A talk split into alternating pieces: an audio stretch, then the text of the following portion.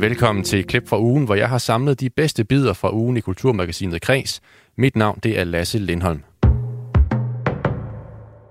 Michael Kvium og Christian Lemmers var to af de kommende megakunstnere, som gallerist Frans Pedersen spottede som den første.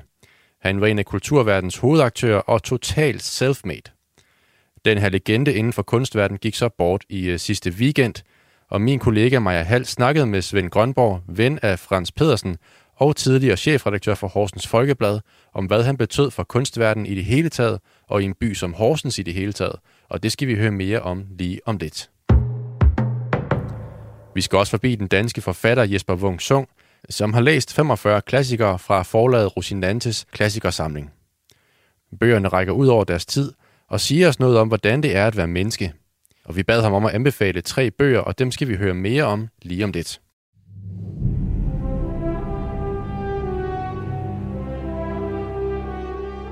Og så er det nok gået de færreste næser forbi, at der i fredags var premiere på en ny serie om Ringens Herre.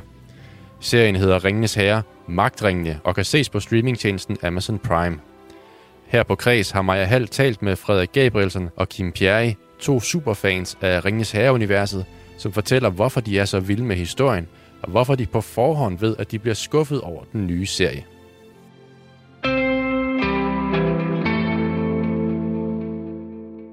Men først skal vi forbi provinsen. For Pride-parader, der hylder mangfoldigheden i samfundet, det er ikke længere forbeholdt København og Aarhus. I år er nye Pride-parader nemlig arrangeret rundt omkring i landets provinsbyer. Men det kan ikke lade sig gøre uden ildsjæle. Min kollega Maja Hall tog en snak med to af sådan nogen, nemlig John Brandt, forperson i LGBTQ+, Sønderborg og Matthæus Holm Tøtrup, projektleder på Horsens Pride. Og lad os lige starte med at høre et klip fra Pride-paraden i Sønderborg. I dag der har vi sluttet Pride'en af med en parade, og forhåbentlig i aften en fantastisk fest på Heidi's Beer Bar, som starter kl. 20, og kl. 21, der er der drag show.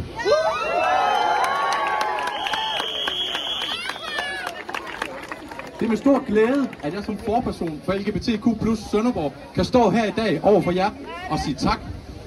Tak fordi I er med til at vise resten af Danmark, at det såkaldte udkantsdanmark også kæmper for kærlighed, lighed og tolerance. Det var her forperson for LGBTQ plus Sønderborg, John Brandt, der her holdte en tale efter paraden i lørdags.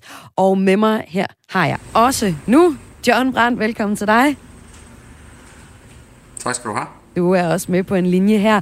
Og med i studiet, der har jeg Matthæus Holm Tøtrup, der er projektleder på Horsens Pride. Du er med i studiet. Velkommen til dig også. Mange tak. Vi skal høre jeres personlige oplevelser med at vokse op som LGBTQ person i provinsen. Men først skal jeg godt lige tænke mig at høre dig, Matthæus. Mm. Hvorfor mener du, det er nødvendigt med at med Prides i provinsen? Vi har jo allerede øh, Prides optog i, i København og i Aarhus for eksempel. Øhm, for at, grunden til, det er vigtigt, det er, at det er super fantastisk, at vi både har de store i København og i Aarhus, men ved at vi har dem i de mindre byer, for eksempel øh, Horsens og Sønderborg og Viborg, det er, at vi viser, at vi omfavner alle mennesker. Man behøver ikke tage til en større by for at se andre mennesker i øjnene på lige fod, men ved at vi hejser flaget og pakker os ind i glimmer, så åbner vi op for, hey, vi ser jer også, vi er en af jer, og vi er også klar på at kigge jer i øjnene og vise hele verden, at vi har også ret til at bo her på en eller anden måde. På lige fod. Er der nærmest et større behov for det i provinsbyerne end i for eksempel København? Jeg tror, der er i hvert fald et større behov for det i... Nu kan jeg kun tale ud fra mine oplevelser i Jylland, hvor at vi har en større tendens til at se øh, det som noget skræmmende, fordi det er ikke noget, vi ser, at det er noget, der hører til i København, og det der med at være homoseksuel er ikke en jysk ting. Så derfor er det meget vigtigt, at vi viser flaget og gør opmærksom på, at vi er lige så meget rettigheder som alle andre mennesker. Kan du genkende det, øh, vi hører her, John Brandt?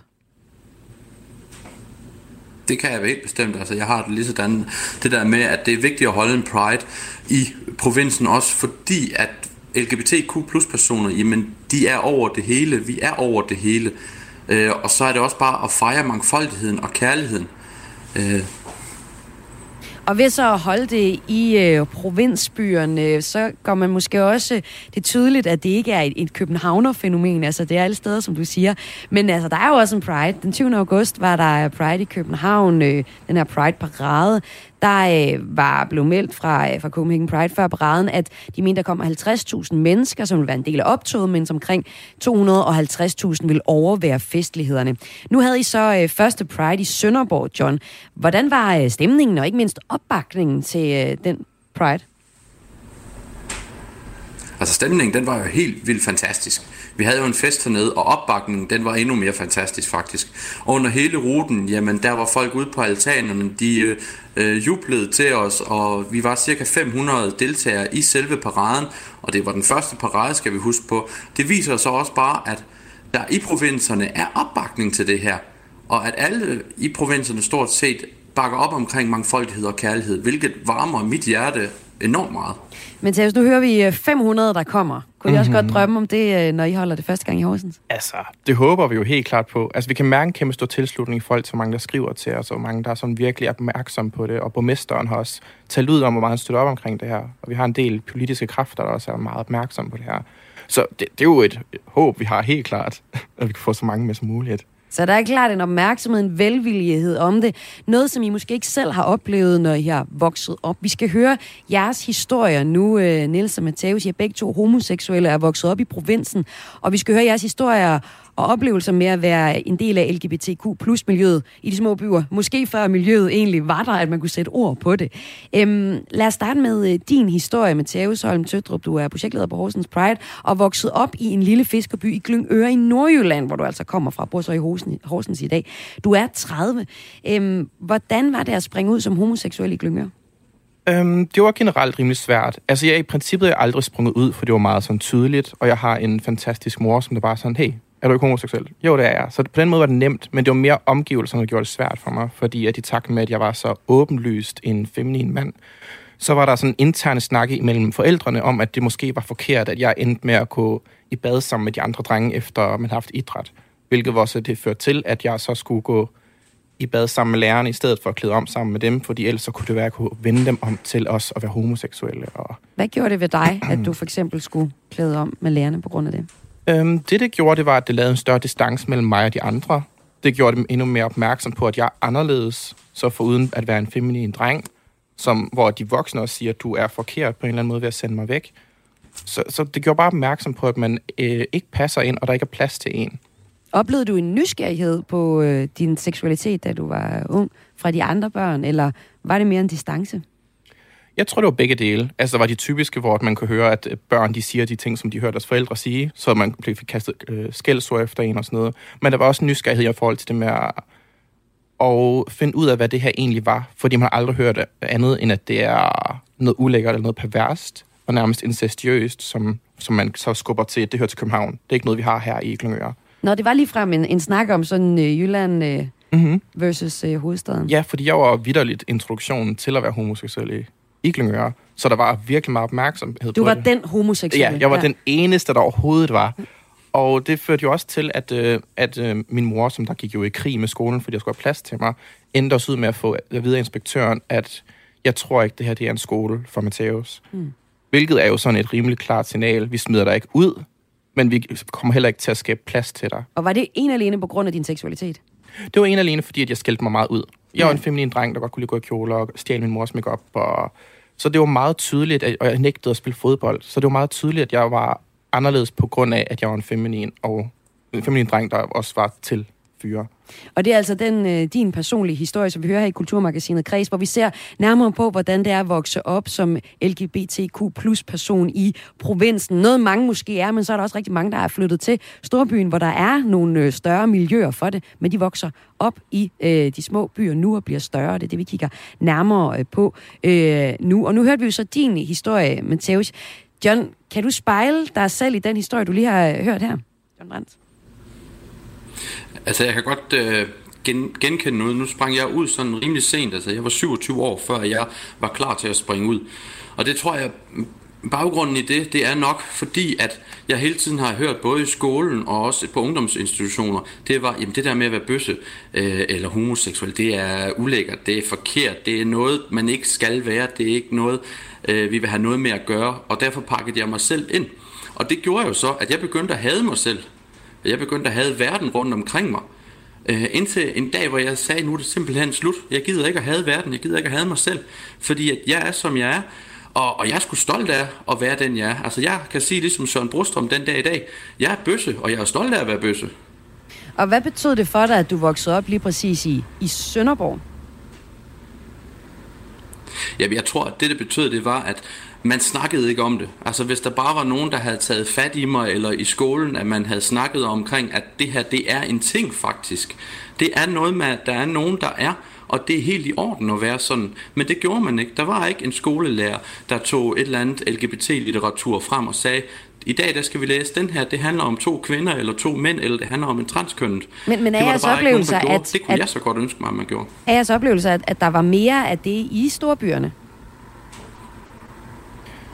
At det var min oplevelse umiddelbart, tror jeg, at der er mere af det i storbyerne, og fordi der er flere mennesker i storbyerne, mm, så kommer det helt naturligt, at øh, der er en større diversitet i det. Mathias? Og det er ikke nødvendigvis det der med, at man bliver undervist eller gjort opmærksom på i storbyerne. Det er mere det, man faktisk bare ser det på gaden. Ja. Ja. Man ser en mand, der går forbi høje hæle. Nemlig. Man møder de transkønnede ude på klubberne. Så man møder faktisk de her mennesker, og så bliver det ikke til freaks, som er det, man godt kan lide at kalde det, når man er i det jyske specielt. Og så der kommer bare en større opmærksomhed og en større indsigt i, at der findes mange forskellige typer af mennesker, og mange forskellige seksualiteter og køn. Nu står vi så i Så er det dag ikke et tabu mere. med flere Pride-arrangementer i hele landet. På lørdag bliver Pride'en for første gang afviklet i Horsens. I weekenden kunne man deltage i festlige parader, både Viborg, Christiansø og Sønderborg. Og I føler jo begge, at meget har forandret sig. Men det I to faktisk også siger til mig, det er, at det, der har forandret sig, det er de sociale medier, det er medierne generelt, der har en større repræsentation. Det er, at I kan se et boligindretningsprogram, og så er der homoseksuelle med, uden at det er det, det handler om. Hvad har ændret sig i øh, provinserne, John Brandt? Er der noget, der har ændret sig der, eller er det alt det udenom, der har ændret sig? Altså umiddelbart, sådan som jeg ser det i Sønderborg, så er det meget af det udenom, der har ændret sig. Altså det er meget medierne, der har ændret sig. Øh, Jeg ser stadigvæk og hører stadig historier omkring øh, to mænd eller to kvinder, der går op og ned ad gågaden, som ikke kan holde i hånd, fordi at de er simpelthen nervøse for, hvad der skal ske, og har også oplevet at være udsat for hate crimes. Og Mathias, du oplever noget af det samme, men er det også måske dig, der er sporet ind på at se de her historier, eller, eller er der måske også en, en generel tendens til, at folk er mere åbensindet nu end, end tidligere? Jeg tror, der er, folk er mere åbensindede, det kan vi godt sige sådan generelt set.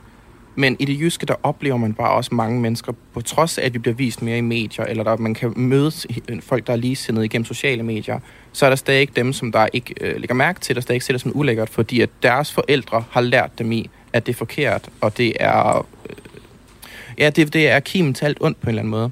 Og også, ja, i takt med, at en stor del af min vennekreds, det er transkønnet og drag queens og sådan noget, så er jeg jo også mere opmærksomhed, opmærksom på det, fordi jeg oplever deres historier, hører dem om, at de bliver slået ned på gaden og bliver behandlet som mindre end og det er jo noget af det, de her prides gerne vil gøre op med. Pride øh, er et engelsk ord, der betyder stolthed og betegner en, en politisk markering og demonstration for rettigheder og anerkendelse til LGBTQ plus personer. Ofte i form af de her parader, som vi øh, hører om, øh, Copenhagen Pride, og der er rigtig mange, der har hørt om.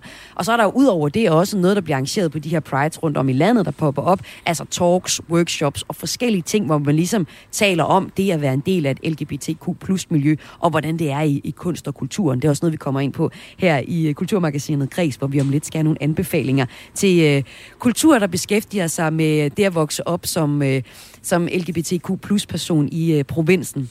Formålet med de her prides, det er at protestere mod manglende rettigheder og anerkendelse generelt set. Den første pride, den fandt sted øh, i sidste lørdag i juni måned 1970, så det er jo noget, vi har set i lang tid. I øh, Danmark, så var det først i 96, vi så den første pride, og der har så været dem med, med, med få undtagelser hvert år. I 12, der øh, har Aarhus haft sin årlige Pride, og de seneste år, særligt i års, har vi så set de her mindre provinsbyer fylde op, øh, fylde trop, øh, altså, hvor jeg ligesom siger, ja, Horsens øh, får vi så her næste øh, uge. Og lad os så prøve lige at løfte blikket og kigge lidt øh, fremad. Med mig her i Kreds, der har jeg stadig forperson i LGBTQ plus øh, Sønderborg, John Brandt og projektleder på Horsens Pride, Matheus Holm Tøtrup. Øh, John, du siger, at der er behov for at udvide LGBTQ plus miljøet i provinsen. Hvordan skal det udvides? Altså den måde, vi har tænkt os at udvide det på, det er jo ved, at vi laver flere arrangementer, altså fysiske arrangementer. Det var det, som Matteo sagde, det der med, at du mødes, og du ser folk, der er på den måde, som du også er på. Altså så du har noget at spejle dig i. For det er fint nok med de sociale medier. Det er rigtig fint, men du har også brug for fysisk at mødes. Hvad giver det at mødes? Jamen det giver netop det der med, at du har nogen, du kan spejle dig i, du har nogen, du kan snakke med omkring, jamen det jeg føler, det kan jeg vende med andre af, de har følt det samme, eller føler måske det samme lige nu, og så giver det bare en del at være et fællesskab, det har vi mennesker brug for. Og hvad siger du til det her, Matheus, i forhold til at udvide de her øh, fællesskaber? Jeg synes helt klart, det er super vigtigt, at man laver gentagende øh, fællesskaber og møder, hvor man kan møde ligesindede mennesker, hvor man ikke skal springe ud på ny og have frygten for, hvordan andre de reagerer på den seksualitet eller det køn, man har. Men jeg vil også sige, at Pride i højere grad det handler om, at vi skal gøre opmærksomhed på, at der skal være plads til alle. Så er det lige meget, hvilken by man ender i, men der skal bare vises, at i alle byer er der plads til at være anderledes i anførselstegn. Og jeg kunne så også godt tænke mig at høre jer, om I synes, at, at det er nok at holde de her Pride-parader. John? Det, det, Pride kan selvfølgelig ikke stå alene, der skal også være noget bag det. Altså der skal være nogle ildsjæle bag det, øh, som kan kæmpe den politiske kamp. Fordi det er jo i sidste ende, det det handler om, det er, at vi får de samme rettigheder, og, og for, øh, som alle andre har. Så der skal kæmpes en kamp ved siden af politisk. Matheus? Øh, jeg, jeg vil sige, at øh, for eksempel Horsens Pride, det er jo blot en dag, vi har om året, hvor vi så fejrer mangfoldigheden. Så det er jo fantastisk til at, at, få, at minde folk om, at vi eksisterer, minde folk om det, som vi har opnået indtil nu, for det skal vi også være stolte af.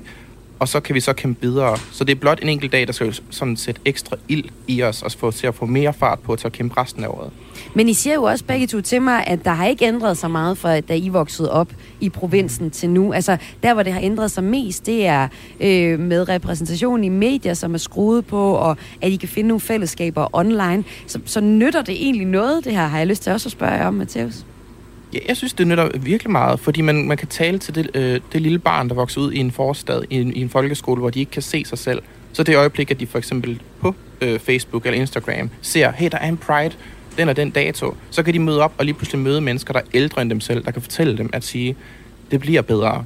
Du møder andre nu, og du kan her, hvis du kommer tilbage til den her gruppe, så vil vi konstant mindre om, at du har de samme rettigheder som alle andre, og du er lige så meget værd som alle andre. John? Ja, men jeg kan kun give øh, Matheus 100% ret. Det, det nytter helt bestemt, det gør det. Og, og som sagt, altså Pride'en kan ikke stå alene i sig selv, men den er, er dagen, hvor vi fejrer det hele, og så er der jo arrangementer og ting og sager efterfølgende, som så skal bære det hele. Og så gør, at Pride næste år bliver måske endnu større og få endnu flere folk til at, at, at, at være med til at acceptere kærlighed og mangfoldighed. Og øh, vi har faktisk lige lidt mere tid, så jeg kan godt nå også lige at, give et ekstra ben på den her snak, som vi har her i Kulturmagasinet Kreds, om øh, hvordan man styrker LGBTQ plus miljøerne i provinserne, så man ikke skal flytte til storbyen for at finde nogen og dele sine tanker med, men at de også er i, i provinserne, og man også, som I siger, begge to hejser flaget for LGBTQ plus personer for øh, alle i provinserne. Øhm, der er jo et, et ekstra lag nu, nu så vi Pride i København, hvor øhm, der var et, et særligt fokus også på den polar polarisering, der er, som vi har set med, med det attentat, der har været mod øh, Pride'en i Oslo, og Oslo fik også lov til at gå forrest i Pride'en. Gør I jer nogle overvejelser om, at det også er et mere polariseret samfund, vi er i lige nu, i forhold til øh, LGBTQ plus miljøerne? Matheus? Øh, helt, helt bestemt, ja. Ja, og, helt ja. Øh, ja, det er noget, vi er meget opmærksomme på. Også fordi vi oplever meget, at specielt øh, transkønnet og interkønnet oplever, at konstant deres seksualitet og deres kønsidentitet bliver modsagt konstant og ikke bliver vært, øh, valideret. Mm. Så, det, så, så er diskussionerne ligesom, har de ændret sig fra før, at man var sådan, det er nogle weirdos, til nu, at nu er man en del af debatten, men der bliver stadig stillet spørgsmålstegn ved en, hvis man er en del af de her LGBTQ plus miljøer. Der bliver helt klart stadig stillet spørgsmålstegn. Der bliver også bare stillet spørgsmålstegn ved den, sådan den basic ting, vil at være homoseksuel. Og der er vi jo noget mega langt. Men så hvis vi så også kigger på det at være transkønnet, og det at være interkønnet, det, stiller, det forstår folk stadig ikke, fordi det bryder med hele den binære forståelse af kønnet, med at der skal være en minus og en pluspol, der skal være en mand og en kvinde, der skal være en, en nordpol og en, og en sydpol. Så det bryder med alle vores, helt vores øh, grundlæggende forståelse af, hvad øh, køn er. Så John Brandt, ser du også, at, at øh, de spørgsmål, der bliver stillet, og de, de, de undrende spørgsmål, der også bliver stillet ved LGBTQ plus miljøerne, har ændret sig fra at være en, en total afstandstagende til jo stadig at være noget, der ligger op til, til debat med nogle andre debatter? Og hvad, hvad er det for nogen, du ser, John? Helt bestemt. Altså det der med, igen, transpersoner og intetkønnet, altså der, der sætter man større spørgsmålstegn ved det, som Matheus siger, hvorimod homoseksualitet, det er som om, at jamen, det har man nu forstået mange steder, at okay, men det er en ting, men så skal vi så finde ud af, jamen transseksualitet, det er der så nogen, der siger, det er ikke en ting, og så begynder de at stille spørgsmålstegn ved det. Så på den måde fortsætter debatterne altså, og I tager dem gerne. Nu har der været øh, nogle Pride-arrangementer, og øh, her i weekenden, så er det altså i Horsens, det du står for. Det var her min kollega Maja Hall, der tog en snak med John Brandt, forperson i LGBTQ Sønderborg, og Matthæus Holm Tøtrup, projektleder på Horsens Pride. Du lytter til klip fra ugen, hvor jeg har samlet de bedste klip fra kulturmagasinet Kres. Mit navn det er Lasse Lindholm. Vi bliver lidt i Horsens, for i sidste uge døde gallerist Frans Pedersen, som var den første, der spottede Michael Kvium og Christian Lemmers. I den sidste uges kreds talte Maja Hall med Svend Grønborg, som er tidligere chefredaktør for Horsens Folkeblad, og ven med Frans Pedersen. En nøgleperson i dansk samtidskunst er gået bort. Frans Harley Seiser Pedersen, tidligere indehaver af Galeri Frans Pedersen i Horsens, døde nemlig i lørdags. Frans Pedersen er kendt i branchen for blandt andet at have introduceret os til Michael Kvium og til hele kunstmarkedet, dengang Kvium var helt ung. Og nu kan jeg sige velkommen til en god ven af Frans igennem mange år, og også bestyrelsesformand i Horsens Folkeblads Fond, Svend Grønborg. Velkommen til dig. Tak skal du have. Hvad betød Frans Pedersen for dig? Ja, først og fremmest betød han jo, at det var en god ven. Men inden han blev det, så øh, vækkede han jo min og mange andre horsensianers interesse for kunst. Hvordan gjorde han det? Det gjorde han på mange måder. Altså, nu vil jeg komme med de der faktaoplysninger, som ingen kan tjekke. Øh, jeg er overbevist om, at der i horsensianske hjem og på horsensianske virksomheder hænger meget mere kvalitetskunst per kvadratmeter end i tilsvarende byer. Hvorfor? Og det skyldes i høj grad Frans. Han startede jo sit galleri i, først i 80'erne, og der var Horsens kendt for meget. Kultur var ikke en af tingene.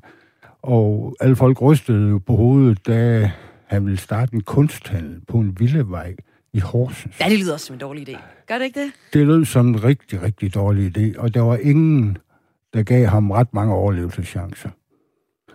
Da han døde, der galleriet eksisterer i 40 år.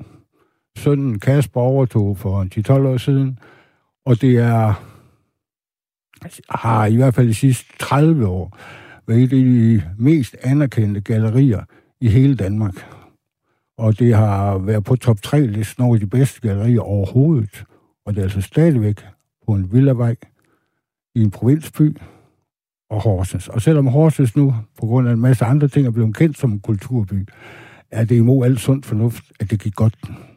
Ja, hvorfor er det det? Ja, det er, jeg prøver at spørge alle andre gallerier, der er lukket efter 1, 2, 3, 4 år. Altså, det er jo sådan en drøm, mange har at starte galleri, deres kone får en garnforretning. Men det holder jo sjældent mere end 1, 2, 3, 4 år. Men her er det altså holdt i 40 år. Ja, hvad tror du, hvis vi nu skal tage øh, ham personligt, hvad tror du, der er, der var ved, ved Frans, der gjorde, at, at han kunne lykkes med det, som du siger også er mange, mange strøm at starte der galleri? Han er simpelthen, han var simpelthen et naturtalent. Han har ingen uddannelse overhovedet. Han var syg. Self-made. Det må man sige. Ja. Han gik ud af skole i 5. klasse. Da han døde, der vidste han alt om moderne kunst, både herhjemme og i udlandet. Og alt om dansk møbeldesign i øvrigt også. Men han havde en formidabel evne til at skælde skidt fra kanel.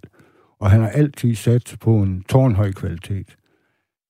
Da han startede galleriet, var det egentlig en kunsthandel. Det var, han tog de sikre navne, for han skulle have noget at leve af. Han har kone og tre børn og hus. Og... Men allerede efter et år eller to blev det mere og mere til et galleri, hvor han lavede udstillinger med fuldstændig usælgelige værker, så hvordan han overlevede det. Men det viser sig jo, at han er valgt rigtigt. Og der er jo en grund til, at måske de to fremmeste kunstnere i sidste 40 år i Danmark, Michael Kvium Christian Lemmers, de nu i ja, 35 år formentlig, har haft galleri på en villavej i en provinsby. Og selvom galleri er genbo til Michael Kvirums barndomshjem, så er det altså ikke noget med sagen at gøre. Det er mere eller mindre tilfældigt. Men det er jo fordi Frans, han har den der kvalitetssans. Ja, du siger, at han er et naturtalent, men hvordan har han fået den viden, han har haft, som har gjort ham i stand til at udvælge de her ja, kunstnere? Ja, det må være medfødt, for øh, da han begyndte at udvælge dem, der han ikke, der anede han ikke en skid om det andet, hvad han kunne se. Men han er en af den type, der kan gå ind i en galleriudstilling med 50 billeder og fortælle, hvad for tre af dem, der er gode. Så hvis en kunstner hørte, at når Frans sagde, det er sørme et godt billede, det er sørme et godt billede, det var ikke nødvendigvis et ros, det betyder de andre 38 noget lort. Var det også sådan, han var? Nej, han var en meget venlig mand, for han sagde jo netop, at de to var gode. Ja, det er rigtigt. Ja. Og øh, han er jo, som du også siger, manden, der er opdaget og gav chancen til nogle af de kunstnere, som vi i Danmark siger er de største kunstnere, vi har lige nu. Michael Kvium, det er ham med de kan vi sige, absurde menneskeskikkelser, hvor øh, ja, Kvium beskriver det tit som, at det er de indre følelser, der sidder uden på kroppen. Det er sådan, han ser mennesker. Det er det, det, er det portrætterne tager udgangspunkt i. Og så Christian Lemmert, som laver de her øh, marmorskulpturer, og for eksempel også har udstillet nogle kalvegriser, der gav en masse øh, palaver i, øh, i debat Danmark. Men hvilken betydning vil du sige, som, som den kunstner, du kender, øh, at, at Frans Pedersen har haft for sådan den, for den samlede danske kunstbranche? Øh, nu har jeg jo arbejdet på den samlede danske kunstbranche, det ved jeg egentlig ikke, men i Horsens ved jeg det. Mm. For nu har jeg jo arbejdet i mange år på Horsens Folkeblad, og som altid har haft et tæt samarbejde med Frans Pedersen. Og det var egentlig en af mine forgængere, som havde den idé, at øh, alle mennesker skulle have råd til ordentlig kunst. Så i samarbejde med Frans Pedersen fik vi nogle af de der anerkendte kunstnere til at lave nogle litografier, som Horsens Folkeblad solgt billigt til læserne, og billigt, det var sådan 5, 6, 7, 800 kroner. Og det skete i 25-30 tilfælde, og begyndte i 1987. Og jeg ser jo nogle af dem, der bliver solgt nu på Brun Rasmussen til 10, 15, 20.000 af dem, som man kunne købe i avisen for 500 kroner dengang. Det har jo betydet, at der hænger rigtig meget kunst i Horsens. Og det var jo ikke ren filantropi, for når folk først har fået et billede op på væggen, så spørger de, hvor kommer det fra? Så går de op til galleriet, og så køber de noget mere. Har øh, Frans også fået dig til at hænge en masse billeder op på, øh, på din væg? Jeg er ikke roligt sige. Ja. Er der noget af det, hvor du har tænkt, hvad fanden er det, du øh, foreslår mig her? Øh, ja. hvad for eksempel? Jamen altså, dengang jeg begyndte på Horsens Folkeblad, der var Michael Kvivum faktisk ansat der. Og så han tegnet annoncer. Jeg ville så gerne have billeder af ham, fordi jeg kendte dem. Jeg kunne ikke holde ud at se på det, så jeg ventede til, at han begyndte at male noget, man ikke kunne se, hvad forestillet. Og så købte jeg et af dem, og så er det jo bare gået den vej. Så det er du glad nok for, at du gjorde det? Det må man sige. Ja. I den nekro- nekrolog, du har skrevet over Frans Pedersen, som man kan læse i Horsens Folkeblad, altså i anledning af hans død her i lørdags, der skriver du blandt andet, at i øh, Frans' barndom, så røg han en hel del ind og ud af hospitalet, fordi han havde en nyresygdom, og det betød, at han ikke gik meget i skole, som du også sagde. Altså, han er self-made, men faktisk stoppede han i skolen i 5. klasse og droppede ud, og, øh, og du beskriver ham faktisk, at han nærmest var en sinke i skolen. Nej, det var ham selv, der sagde Nå, det. Nå, det skrev han selv som, ja. Men, men du, du siger også, at, at han havde, at det var naturtalent, han havde det, men, men er, der, er der slet ikke nogen mennesker, der har været med til at forme ham, og været med til at give ham den her interesse for kunst? Jo, han lærte jo, jamen det kom jo så, det er som om, hvad kom først? Så lærte han en masse kunstnere at kende. Han begyndte jo med de etablerede navne dengang, som øh, han lærte at kende for dengang han jobbede i en møbel, han var begyndt at lave kunstudstilling der, der lærte han folk som Svend Vig Hansen og Svend Dalsgaard, Ejler Bille og Wilhelm Freddy at kende. Altså, de kendte navne dengang. På den internationale scene. Ja, er i hvert fald de største danskere, ja. der var der. Ja. Og dem lærte han at kende og blev gode venner med dem alle sammen, og flere af dem ville godt hjælpe ham, hvis han selv begyndte på det her fuldstændig vanvittige projekt med at lave sit eget galleri. Og det var jo også, det var jo sikkert på en eller anden måde. Altså, dem kunne han jo selv, og så han kunne tjene den løn, man nu skulle tjene og betale for galleri og sådan noget. Men han kunne ikke holde sig væk til at begynde at udstille for eksempel Claus Carstens skumgummifigurer, som solgte nøjagtigt nul. Men det var jo fordi, han var bidt af det. Og hans omgang, altså mange kunstnere har boet hjemme ved ham, når de har skulle lave for eksempel litografi til Aarhus Folkeblad eller andre ting, og så har han jo snakket med dem. Og han var god venner med dem alle sammen, altså. Altså, Michael Kvium og Christian, hans legekammerat Christian Lemmers, de, de har jo været oppe fransk masser af gange. Jeg har mødt dem masser af gange. Han har snakket med dem tusind gange. Og den måde har han lært det på. Og jeg har gået masser af ture med ham, og jeg har altid undret mig, hvor fanden ved du alt det fra? For han jo ikke studeret noget som helst, men han vidste det bare. Ja, han var naturligt interesseret i det. Og Svend Grønborg, nu er din ven så øh, død. Frans Pedersen gik bort i lørdags. Hvad vil du huske ham for? Jeg vil huske ham for alt det, han har lært mig om kunst. Ja, jeg kendte intet til kunst, før jeg lærte fransk at kende, nu kender jeg lidt til. Og jeg kan jo se, hvis jeg går en tur i strøg i byen, nu er Horsens Kommune overtaget en plan om at lave en skulpturallé på en 5-6 km, men det var i al beskedenhed frem til mig, der fik sat de tre første skulpturer op for en 15, og de står der altså endnu. Og nu ender der nok med at komme til 15 stykker, og, og så kan jeg bare kigge på min egen væg derhjemme, eller når jeg til bestyrelsen inde på min gamle arbejdsplads, der hænger kunst overalt, og i øvrigt hjemme ved mine børn, og alle vores venner og bekendte. For Frans fik også startet en masse kunstcirkler, hvor yngre mennesker for at betale 5, 6, 7, 800 kroner om måneden i en 2-3 år, have skiftende værker hver anden måned hænge hjemme, og så bagefter trække de om, hvem der skulle have været. Og de blev også kunder bagefter. Så han var også en god businessman, lyder det til. Han var en fantastisk forretningsmand. Ja. Svend Grønborg, tusind tak for at sætte nogle ord på øh, gallerist og businessmanden øh, Frans Pedersen. Tusind tak, fordi du var med her i Græs. Du lytter til klip fra ugen på Radio 4. Nu skal vi forbi den danske forfatter Jesper Wung Sung, som har læst 45 klassikere fra forlaget Rosinantes klassikersamlinger. Han var med i denne uges kreds, hvor han anbefalede tre bøger. Jeg ville lyve, hvis jeg sagde, at jeg havde læst dem, og generelt var velbevandret i klassikerlitteraturen. En, der efterhånden er ved at være det, det er min næste gæst. Det er forfatter Jesper Wungsun, og velkommen til dig, Jesper. Tak for det.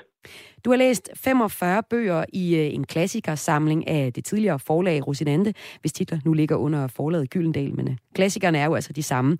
Hvorfor er det, du har valgt at læse lige præcis 45 øh, klassikere? ja, nogle øh, løber maraton, og andre læser klassikere. Øhm, men altså, jeg havde læst nogle af dem i forvejen, og så på et eller andet tidspunkt, så, øhm, så kiggede jeg op og skulle jeg se, at jeg havde faktisk læst 35 af dem, og så i det øjeblik satte jeg mig som mål at, at, at fuldføre eller læse dem alle sammen, men det er jo ikke det, som, som tænder mig som, som læser i første omgang. Det er jo fordi, at de her værker er øh, værd at genbesøge. Mm. Ellers vil man ikke læse 22.000 sider, eller, eller hvor meget der i alt er i de 45 værker. Ja, du har vist selv talt op sådan noget 21.996 sider. Det har jo taget noget tid, og øh, du vil fremhæve tre af de bøger, som du synes er, er særlig interessante for de her 45 klassikere, som du har læst ned i. Altså, du har jo læst de her 45 øh, klassikere, Jesper Wungsunger, der vil nok sidde nogle lytter og sige, jeg har også læst mange bøger, 45 måske ikke øh, mange, men du har vist det stolt frem på, øh, på Facebook eller på Instagram, og det har givet os anledning her i Kulturmagasinet Kreds til at stille skarp på klassikere, og også af interesse for, hvad vælger forfatteren at fremhæve af de her øh, klassikere? Det er du, Jesper Wungsung. Så lad mig høre, du har valgt øh, Mephisto af Klaus Mann. Det er en tysk forfatter, den er fra øh, 36. Det er et portræt af Tyskland i årene op til 2. verdenskrig. Han emigrerede selv til USA, hvor han så øh, senere kæmpede 2. verdenskrig som amerikansk soldat, og forfatteren af bogen er søn af den anden kendte forfatter, Thomas Mann. Hvorfor har du valgt at, at fremhæve den her bog? Ja, men den har jeg også valgt at fremhæve, fordi jeg kunne have fremhævet mange af de andre, som er det, man kunne sige øh, klassiske klassikere, altså øh, bøger, som, som alle mere eller mindre, der i hvert fald læser, er enige om er store og vigtige værker. Men det her værk havde jeg aldrig nogensinde læst, og jeg ville måske heller ikke have læst det, hvis det ikke havde været i den her Rosinante klassikerserie. Så på den måde tog det lidt fusen på mig med at være en overraskende øh, god bog, og også netop en overraskende aktuel bog. Altså, som du siger, så handler den om det her med Tyskland op mod 2. verdenskrig, og det følger en en skuespiller, som øhm, har en, en ungdom, hvor han har flyttet med socialismen, men så da nazisterne kommer til, så kan han ligesom se, at det kan måske godt betale sig at være på god fod med det her, eller i hvert fald prøve på at spille sin kort så godt som muligt. Og der er meget i det her, som også peger lige ind i vores tid, altså det her med, at man kan lukke øjnene for ulovligheder, hvis det nu kan betale sig. Og det her med, at man hele tiden skaber et, et, øh, et vi og et dem. Altså, hvem er uden for det her, og, og hvordan lukrerer man mest muligt på det? Altså, der er en masse, som også på den måde lige pludselig gjorde det her øh, værk øhm, aktuelt, samtidig med, at det også bare er utrolig velskrevet. Nu fremhæver du så øh, den her bog, du siger, den er så utrolig velskrevet på en måde, så kan jeg ikke lade være med at tænke, Jesper Funktion, du selv øh, skrevet en masse bøger, øh, kvindeset øh, for ryggen, øh, en anden gren. Øh, skyder du ikke lidt øh, din, din forfatterfod øh, rigtig øh, hårdt ned ved at fremhæve de store klassikere? Så vi behøver jo så ikke at læse øh, samtidsbøgerne, de bøger, du skriver nu. Eller hvad? kan det samme eksistere? Nej, vi har jo kun altså, den det- tid, vi har det kan man- til at læse bøger. Ja, ja, ja men det er rigtigt. Jamen, altså, jeg synes jo, man skal, gøre, man skal gøre begge dele, fordi der er jo også en masse øh, på spil her nu, som, som vi jo alle sammen prøver på at indfange, og derfor skal Mm. man også læse de bøger. Men, men jeg synes jo, at vi står på ryggen af alle de her klassikere, og derfor skal man også give dem en chance. Ja. Og jeg bruger det jo også personligt, kan man sige, som forfatter. Altså, jeg bruger det jo til ligesom at sige, øh, helt overordnet, altså hvor overlæggeren hver gang tager en klassiker frem, så finder ud af, okay, de her forfattere, de er så ufattelig gode, og det er jo så også på en måde at skyde sig selv i foden, ikke? Altså man kan sige, jo. jeg ved, at jeg aldrig nogensinde når op på deres niveau, men samtidig er det jo også det, som ligesom gør en bedre, ikke? Altså det er som at være en juniorspiller, der får lov til at træne med seniorerne, og så ser man lige pludselig, hvor stærkt det hele går, hvor dygtige de er. Det er jo så også det, som ligesom gør en selv bedre. Ja. Og så synes jeg også, som, som forfatter... Og måske mig som, øh, som læser øh, får også får, får mere ud af de bøger, jeg læser. Lige nu har jeg det sådan, at hver anden bog, jeg læser, den er er dansk forfatter, og hver anden er, er udenlands, sådan cirka. Men det kan være, jeg skal til at have klassikere på, øh, Ja. på, på, den, øh, på den liste. Ja, Øhm, jo, jo, jeg synes ja. i hvert fald, det er en god uh, regel, det der med at, at, at skubbe den ind, og så kan det godt være, at det kun skal være hver femte bog, eller Ja. et eller andet, uh, at man genbesøger, fordi det er jo netop det, man ser et perspektiv, og lige pludselig ser du, ja, hvem en, en, en af dine yndlingsforfattere i virkeligheden også står på ryggen af. Mm. På, øh, på ryggen i min bog, bogreol, der kan jeg læse Forbrydelser og straf af Fyodor øh, Dostojevski. Det er ikke en bog, jeg har læst, øh, ligesom rigtig mange mennesker. Så er det sådan en, en, en bog, som man måske tænker, man engang skulle læse, men det er også den der russiske forfatter, og det er fra 1866, så det er godt nok også noget gammelt noget. Men den har du også anbefalet. Den dykker ned i øh, den psykologi, som forbrydere har, og der taler vi jo egentlig ind i samtiden, som vi er rigtig glade for at kigge på øh, true crime. Så her har du måske alligevel ramt noget, som, øh, som mange af vores øh, lyttere også vil være interesseret i. Øhm, den her øh, bog af Dostojevski øh, er jo faktisk, altså der er jo mange klassikere, han egentlig har skrevet. Der er Idioten og brødrene Kamarkasov, og Idioten bliver faktisk netop i, øh, i dag genudgivet ved øh, Gyldendal. Og det står egentlig på ryggen af mange af de her genudgivelser, der kommer igen.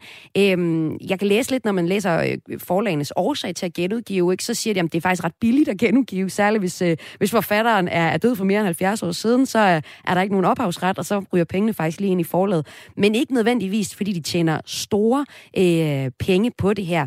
Den her, øh, som du fremhæver, øh, øh, forbrydelse og straf, er jo så også en, en genudgivelse. Hvorfor er der egentlig behov for, at man genudgiver? Hvorfor kunne du ikke bare læse den, den gamle version? Altså, den er jo blevet udgivet en gang. Ja, ja, men det er jo, der, der er sikkert mange, mange årsager til det. Nogle af dem er jo også genoversat, og, og andre, andre er selvfølgelig netop kun genudgivet. Men jeg tror, at øh, der er jo meget, der handler om indpakning, hvordan ser en bog ud, hvordan bliver det serveret. Og hver gang man laver en, øh, en, en, en ny udgave, så bliver man jo mindet om dem. Og, og, og det gode ved de øh, klassikere, det er jo også, at de er jo ikke på samme måde som, som helt nye udgivelser er er bundet op på aktualitet. Det vil sige, at Dostojevski kan jo godt ligge på Skyndal eller på det lager, de nogle gange har, og, og vente på en, på en læser, fordi at de jo handler om det samme, som vi jo alle sammen skal forholde os til. Altså livet, døden, kærligheden, mm. den næste, frihed og fællesskab. Altså, og det ligger jo under, under sådan en bog som Forbrydelse og straf. Og, og, og så kan det godt være, at den er skrevet for så mange år siden, men jeg tror faktisk, at, at hvis du eller andre dykker ned i den, vi opdager, at, øh, at, at den er temmelig medrivende, også i den måde, et menneske bliver indfanget på. Så øh, har du et tredje eksempel, Jesper Wungsung, som jeg altså med her i Kulturmagasinet Kreds, som anbefaler tre ud af de 45 klassikere, du har læst. Og den nummer tre, det er øh, Til fyret af Virginia Woolf. Det er en roman, hvor vi også, vi er, øh, den foregår før og efter 2. verdenskrig, øhm, og vi møder nogle forskellige kvindeskikkelser. Der er ligesom øh, den, øh, hvad skal man sige, klassiske kvinde, vi mister øh, Mrs. Ramsey, der er den her smukke, smukke kvinde, der øh, øh, altid lader andres behov udgå for egne, og så har vi maleren Emily øh, Briscoe, tror jeg hun hedder, som, øh, som er hendes modbillede, og måske også er, er forfatteren, altså Virginia Woolfs alter og ego. Hvorfor har du valgt at, at fremhæve øh, den roman? Ja, men det har jeg, fordi at, at den er, altså udover at hun jo faktisk kun skriver klassikere, så, øh, så, øhm, så synes jeg, at, at det er en af hendes sådan mest fuldendte bøger. Men først og fremmest så er der det her med Virginia Woolf, at hun ligesom formår at, øhm, at indfange det, som ligger et eller andet sted mellem vores talte sprog og vores tanker. Altså at hun ligesom er så tæt inde i menneskets psyke, som man øh, bliver utrolig livsklog af at øh, læse hendes bøger. Og så det, som du jo også antyder, det her med, at hun jo ligesom bevæger sig ud og ind på personer, så man ser jo ligesom gennem hendes bøger øh, den samme situation, den samme sommer, det samme middagsselskab fra forskellige vinkler, og på den måde øh, synes jeg også, at hun er en af de forfattere, der virkelig øh, formår at, at øh, låne læseren noget empati og styrke ens forståelse for, øh, for andre. Og det er jo også, øh, man kan sige, om ikke en, en form for nytteværdi, så er det i hvert fald noget, der gør os øh, til mere livsduelige mennesker. Og så er hun også en af de øh, kvinder på den her Rosanante klassikerliste. Rosanante, som altså er et forlag, der var under Gyldendal. Nu er det bare Gyldendal, men vi har stadig klassikerlisten. Og der, den består af 55 øh, bøger. 14 af dem er skrevet af kvinder. Og øh, vi har jo så Virginia Woolf som en af dem. Og det peger jo også lidt ned i den faldgruppe, der er, når vi kigger på klassikere, og når vi kanoniserer bøger. Der har været sådan en øh, øh, kanonkrig i USA om, hvordan kan man kanonisere øh, litteratur egentlig, og kommer man så ikke egentlig bare til at fremhæve øh, nogle uddøde hvide øh, mænd. Hvordan har du det selv med den øh, debat? Nå, men jeg vil da bare sige, at øh, der er der mange årsager, og øh, en del af dem er der undertrykkelse til, at et, et, et billede af klassikere ser ud, som det, som det gør der, men det er jo også øh, de vilkår, hvorunder de forskellige har skrevet, og derfor må det jo se sådan ud. Men til gengæld er det jo 100% sikkert, at hvis du ser en klassiker om 100 år, så er fordelingen helt anden, fordi der er forfatterne ligesom øh, levet under nogle andre og langt mere vilkår øh, undskyld, langt mere lige vilkår, så der vil den jo være langt mere nuanceret end, end øh, en klassikerliste, der går tilbage fra nu af. Men minder man bare bliver ved med at, at genoptrykke idioten, som det er sket i dag med, uh, på Gyldendal. Ja, men det skal man også blive ved med, med, men der kommer jo andre klassikere til. Og så samtidig er, det, er der jo det her med klassikere, at i det øjeblik, idioten ikke siger os noget længere, så forsvinder den jo også fra den her klassikerliste, eller så ryger den så langt ned, at den ikke bliver genoptrykt. De mm. genoptrykker den jo ikke, hvis den ikke sælger noget. Så på den måde er en klassiker jo heller ikke en status, du har øh, i al evighed, men noget, der er til løbende efterprøvelse. Jesper Wungsung, nu har du læst de her 45 klassikere, hvis der nu sidder nogle lyttere, der tænker, klassikere, de ligger sjældent på mit øh, natbord, hvordan vil du så, hvad er dit bedste råd til lytteren til at starte med at, at læse klassikere? Nå, men der er to ting. Hvis nu vi forholder os til den her Rosinante-serie første omgang, så har de jo alle sammen et, et forår eller et efterskrift, som, som i hvert fald er en, en øh, slags nøgle eller en åbning til, til at læse en klassiker. Så der kunne man jo starte med at læse det. Der er det for eksempel Merete. Pryds Helle, der har skrevet forordet til, øh, til fyret af Virginia Woolf. Ja, så lige netop. hvis man er, ja. er fan af ja. Merete Pryds Helle, så kunne det også være et sted at starte på den måde. Ja. Ja, og det er jo også, det er jo også så ser man måske også noget, hvad, hvad hun er inspireret mm. af i virkeligheden. Ikke? Øhm, og, og så, så mange af de her forår er en, en, en, øh, en åbning ind til, til det her værk. Og det, det andet, jeg ligesom vil anbefale, det er, at man øh, bare starter med at sætte læsetempoet lidt længere ned, end man normalt vil gøre, fordi sproget er anderledes. Men til gengæld vil man opdage, at de jo handler om nogle eviggyldige temaer, øh, og det er jo årsagen til, at de står der, og det er årsagen til, at de er en læsning værd. Var der slet ikke nogle små, kun, øh, tynde øh, klassikere, du kunne anbefale os, som man lige sådan kommer i gang? Sådan lille jo, altså, fordi nu kan vi sige, øh, ja, altså, Virginia Woolfs øh, Mrs. Dalloway, som jo også er hendes måske lettest tilgængelige bog, den er, så vidt jeg husker, kun på 180 sider. Det er lige noget for mig. Øh, tak for det tip. Og tak fordi du var med her, Jesper Munksung. Du lytter til klip fra ugen på Radio 4. Nu skal vi på en tur til det eventyrlige univers Midgård, som er der, hvor Tolkiens historie Ringes Herre foregår. Den nye Ringes Herre-serie havde i fredags premiere på Amazon Prime, og derfor talte Maja Hall med to superfans af eventyruniverset. Hvis du ved, at øh, orker er under, og troldmænd har spidse hatte, så skyldes det måske øh, Tolkiens univers i Midgård. Siden Tolkiens bøger om Ringenes Herre udkom i øh, mellem 1937 og 1949, er de nemlig blevet solgt i flere end 150 millioner eksemplarer verden over. De er også blevet filmatiseret af flere omgange. Mest kendt er Peter Jacksons trilogi, som vandt 17 Oscars.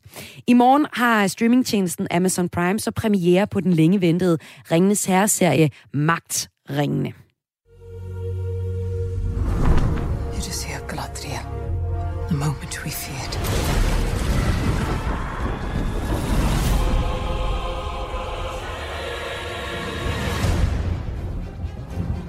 Evil does not sleep. It waits.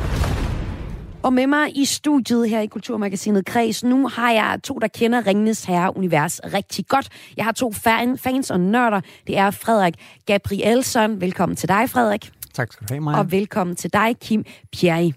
Mange tak. Og Frederik, du er medstifter af en podcast, der hedder Eventyret over dem alle, der handler om øh, Ringenes Herre bøgerne. Og dem kan vi måske også tage, tage udgangspunkt i, når vi skal forstå, hvor stor en nørd øh, du er. Vi skal høre, hvor store nørder I er, og så skal vi dykke ned i universet. Og, øh, og så skal vi jo høre om den nye serie her, der har premiere i morgen, som I glæder jer til, men I, som I på forhånd faktisk også er enormt øh, skuffet over, kan jeg forstå på jer. men lad os lige starte med at høre, hvor store nørder I er. Altså, Frederik, du har læst alt, hvad der er at læse om Ringenes Herre for at skabe den her podcast. Ja. Hvorfor har du det? Hvorfor har jeg det? Altså, du, du sagde det jo selv, øh, Ringens Herre er solgt i 150 millioner eksemplarer. Øhm, det er bare noget af det bedste skønlitteratur, der er udgivet de sidste, ja, de sidste århundrede. Øh, Og hvad kan man læse ud over øh, Tolkiens Ringenes Herre bøger, altså trilogien? Jamen altså, da, da Tolkien døde, så efterlod han en, en bunke papirer på hans skrivebord. Det var et virkelig rodet skrivebord, han havde, og hans søn samlede alle de her papirer op og har udgivet en masse øh, bøger efterfølgende, hvoraf Silmarillion, som er mås- måske den mest kendte, det, det er sådan lidt Bibelen bag Ringenes Herre, kan man sige. Uh, Kim, er det også noget, du uh, har læst? Bibelen bag Ringenes Herre? Jeg har læst Silmarillion mange gange. Mange gange ligefrem, okay. Og Kim, hvis vi skal have lidt flere ord på dig, så er du medstifter af BRI, der er Tolkningsselskabet i København. Og øh, det er en forening, hvor I holder fester i dragter. Hvad ja. betyder det? Det betyder, at vi hygger os, og spiser god mad, drikker god øl. Øh, og så har vi dragter på og har navn på bøgerne. Og Kim, kan jeg få dig til at komme lidt tættere på mikrofonen, så vi bedre kan, kan høre dig? Men det er altså, det er ikke, øh, I, I går ikke ud og slås med svær? Nej, Nej. det gør vi ikke. Vi er Men- nok ved at blive for gamle. I er blevet for gamle til det, okay. Og du er faktisk også personligt hedning. Hvilken rolle spiller det i forhold til fascinationen af Ringens Herre-universet? Det ved jeg ikke. Tolkien var jo, var jo overbevist katolik. Men der er selvfølgelig element, fordi han er interesseret i den her germanske verden, så er der selvfølgelig elementer, som, som, som løber over i, øh, i Tolkiens øh, bøger også. Ja, det er også noget, det er fascineret af, altså hvordan Tolkien har brugt til andre mytologier. Vi har for eksempel hørt, at han har brugt nordisk mytologi til at skabe det her Ringenes univers. Ja, hvad hedder det? Øh, og også keltisk mytologi. Og det er altså nogle af de øh, lag, der er i øh, Ringenes Herre-universet, som nu har fået et ekstra ben i form af den her serie, der får premiere i morgen.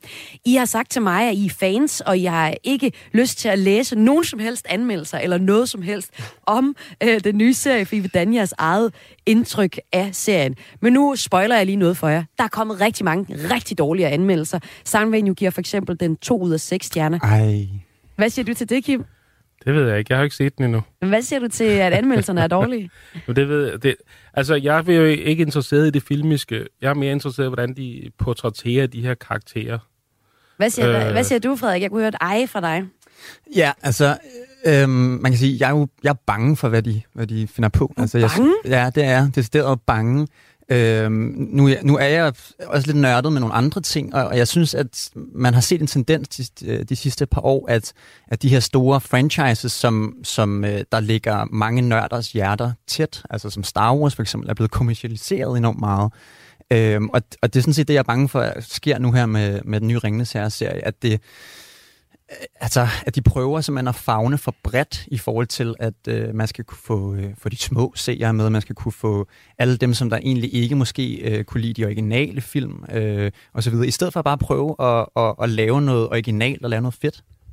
Og øh, det er jo det, som den øh, udgangspunktet er blevet kaldt originalt og fedt. Ikke? Ultrakort så handler Ringenes Herre om en ring, hvor i den onde undergud, kunne man kalde ham, uden at det er en rigtig gud, men hvor den onde, onde øh, fyr, kunne vi kalde ham, Sauron for tusinder af år siden, lagde sine mange kræfter. Sauron er så væk, men ikke helt, for han er i ringen, og for at destruere ham og ondskaben i det hele taget, kunne man sige, så skal den her ring destrueres det er bare ikke lige så let, for har man ringen, så drives man også sådan til øh, ja, magtliderlighed, vil jeg sige, og ondskab i det hele taget. Det er sådan, okay, ultrakort Ringenes Herre. Hvorfor er det, I synes, at det her univers er så fedt, Frederik?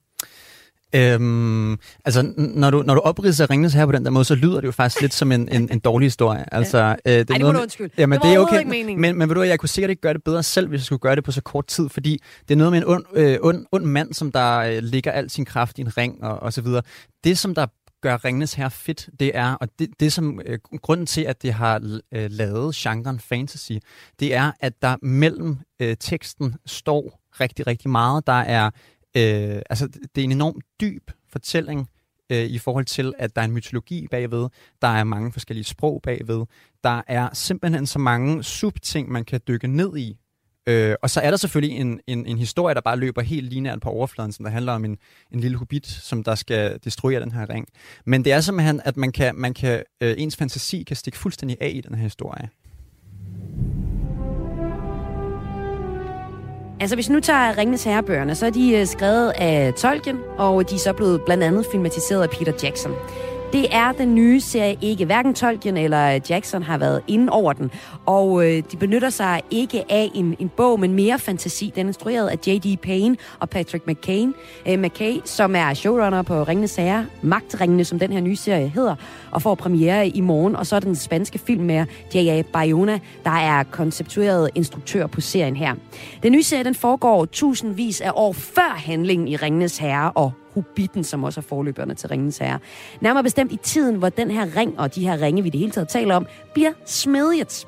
Serien er baseret på en lille smule. Den er baseret på et efterskrift i den tredje Ringens Herre bog.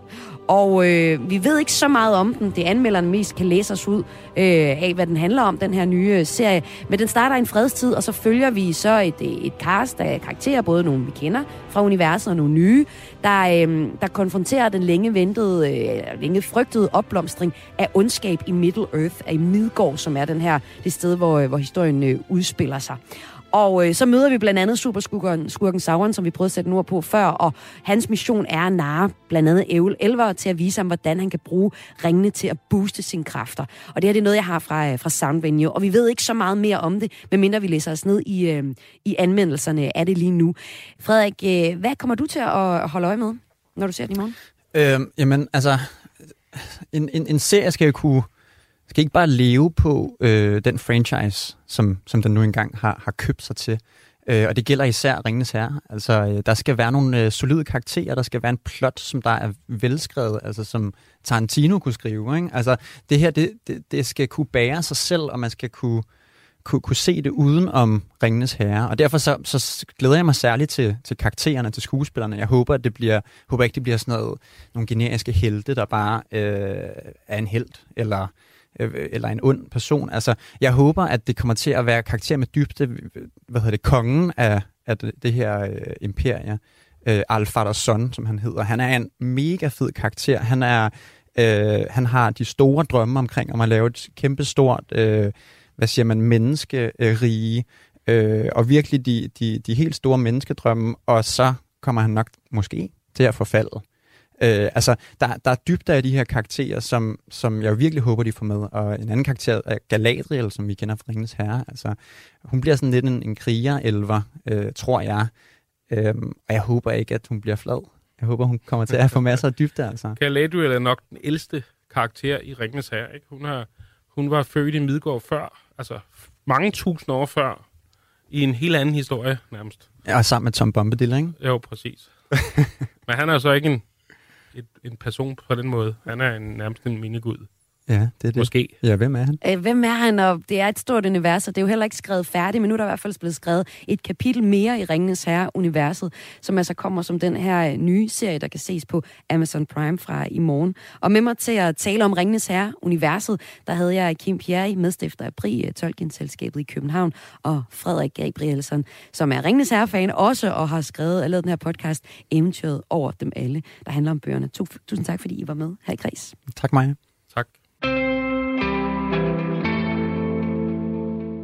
Du har lyttet til klip fra ugen på Radio 4, en lille times radio, hvor jeg har samlet de bedste klip fra ugen på Kres.